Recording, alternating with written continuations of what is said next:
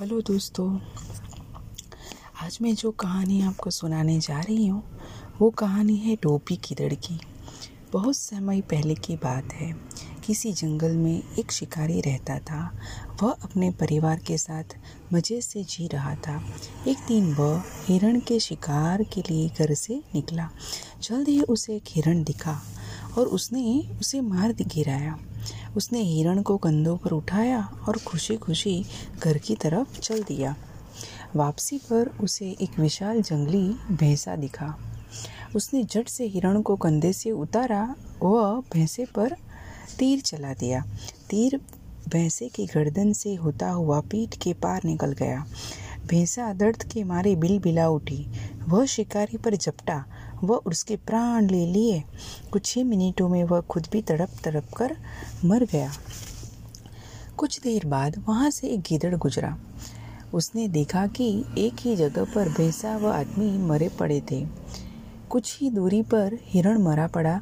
देख तो देख कर तो उसकी खुशी का ठिकाना न रहा। भूखा गिदड़ पल भर में इतना सारा भोजन पाकर निहाल हो गया। बिना किसी मेहनत के इतना कुछ पाने के कारण वह बोरा सा गया। उसने कहा, भगवान, कितना दयालु है। आज तो मैं दावत उड़ाऊँगा। वह सारा मांस उसे दो तीन माह के लिए काफ़ी था।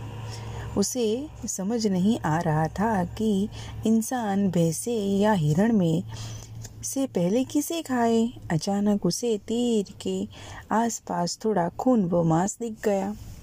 लालची गिदड़ ने सोचा कि पहले तीर के आसपास लगे खून को चाटना चाहिए, वो मांस खाना चाहिए। जैसे ही उसने निकला, नुकीला तीर मुँह में डाला, वह उसके जबड़े व गले को फाड़ता हुआ निकल गया। उसके गले से खून बहने लगा, जिससे वह दर्द के मारे चिल्लाने लगा। जल्द ही उसने प्राण त्याग कर दिए। बच्चों, हमें ये कहानी से से ये शिक्षा मिलती है कि अधिक लोभ करना भी अच्छा नहीं होता। धन्यवाद।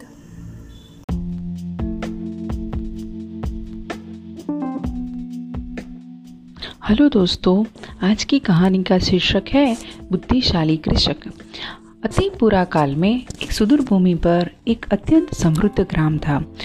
उस ग्राम में प्रत्येक व्यक्ति के पास धन का अकूट भंडार था और वे सुविधाजनक और विलासिलता पूर्ण जीवन जीते थे। एक दिवस ग्राम के सर्वाधिक समृद्धशाली ग्रामीण ने सोचा, मैं अपना विशालकाय स्वर्ण भंडार सामने के धान के क्षेत्र में छुपा दूँ। वहाँ पर इसे भूमिगत करके मैं इसे डकेटों से सुरक्षित कर सकूँगा समय बीतता गया और वह संपन्न ग्राम एक असक्त और निर्धन प्रदेश बन गया। जबकि धान का खेत विनष्ट हो गया, वहाँ पर एक दरिद्र कृषक के रूप में जन्मे बोधिसत्व ने कहा, मुझे इस धान के खेत में कृषि करके यथासंभव उपज करने दें।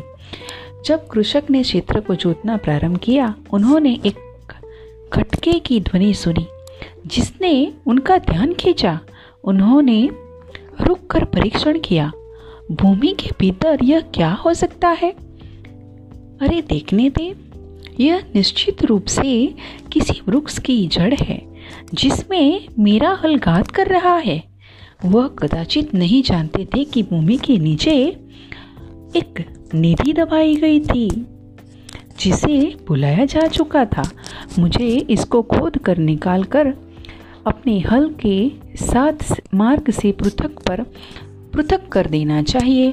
उन्होंने निश्चय किया, परंतु तत्पश्चात उनके सम्मुख उनके जीवन का सर्वश्रेष्ठ आश्चर्य था। क्रांतिमय स्वर्ण को हंसता हरित करते हुए वे स्तब्ध और निस्तब्ध थे। उन्होंने निश्चय किया, मुझे दिवस काल में स्वर्ण ले जाने का संकट मूल नहीं लेना चाहिए। मैं इसे ढंका करने दूँगा और रात्रि में आकर प्राप्त करूँगा। निर्धनता का मार्ग, कृषक, मारा कृषक उसी स्थान पर लौटा, जहाँ उसने अपना नव प्राप्य खजाना रखा था। उन्होंने शीघ्रता से उस स्थान को खोदा, जहाँ उन्होंने प्रातःकाल निधि छुपाई थी और उसे ढोकर घर ले जाने का प्रयास किया। वह हैरान हुए, ओह, यह तो अत्यंत भारी है। मैं स्वयं इस निधि को उठा तक नहीं सकता। तब कृषक को एक युक्ति सूझी, क्यों न मैं निधि को चारों ओरों से, रस्सियों से बाँध लूँ और तत्पश्चात इसे खींचने का प्रयास करूँ? ऐसा कहकर उन्होंने स्वर्ण भंडार को रस्सियों से खींचने का प्रयास किया। परंतु सब व्यर्थ रहा। निराश कृषक ने बिचारा ओ यह तो एक उंगली भी गति नहीं कर रहा है। दयनीय कृषक ने उसे खींचा, धक्का दिया। उस पर पैरों से बल लगाया, परंतु किसी प्रकार सहायता न हुई। उन्होंने तब स्वयं से कहा, मैं सौभाग्यशाली था कि मुझे स्वर्ण निधि प्राप्त हुई, परंतु अब मैं इतना दुर्भाग्यशाली हूँ कि इसे किंचित खिसकाने में भी असमर्थ हूँ। अब मैं कहाँ, क्या करूँ? जैसे ही वे नीचे बैठकर पूरी परिस्थितियों पर विचार करने लगे, तभी वे उत्साहित होकर बोले, मैं जानता हूँ कि मुझे क्या करना चाहिए। उन्होंने प्रसन्नता से पूर्ण निधि को चार भागों में विभक्त किया। जब यह भारी निधि आकर में, आकार में लघु हो गई है और मैं एक अक्सर में, अवसर में एक भाग घर ले जा सकता हूँ।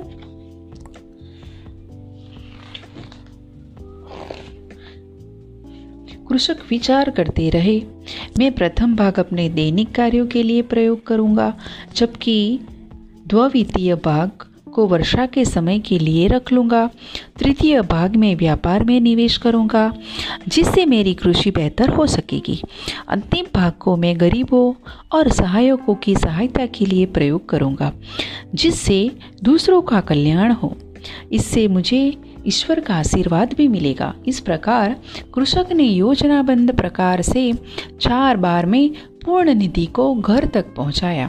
तत्पश्चात उन्होंने उसको योजनानुसार ही प्रयोग किया और संतुष्ट संपन्न जीवन यापन किया।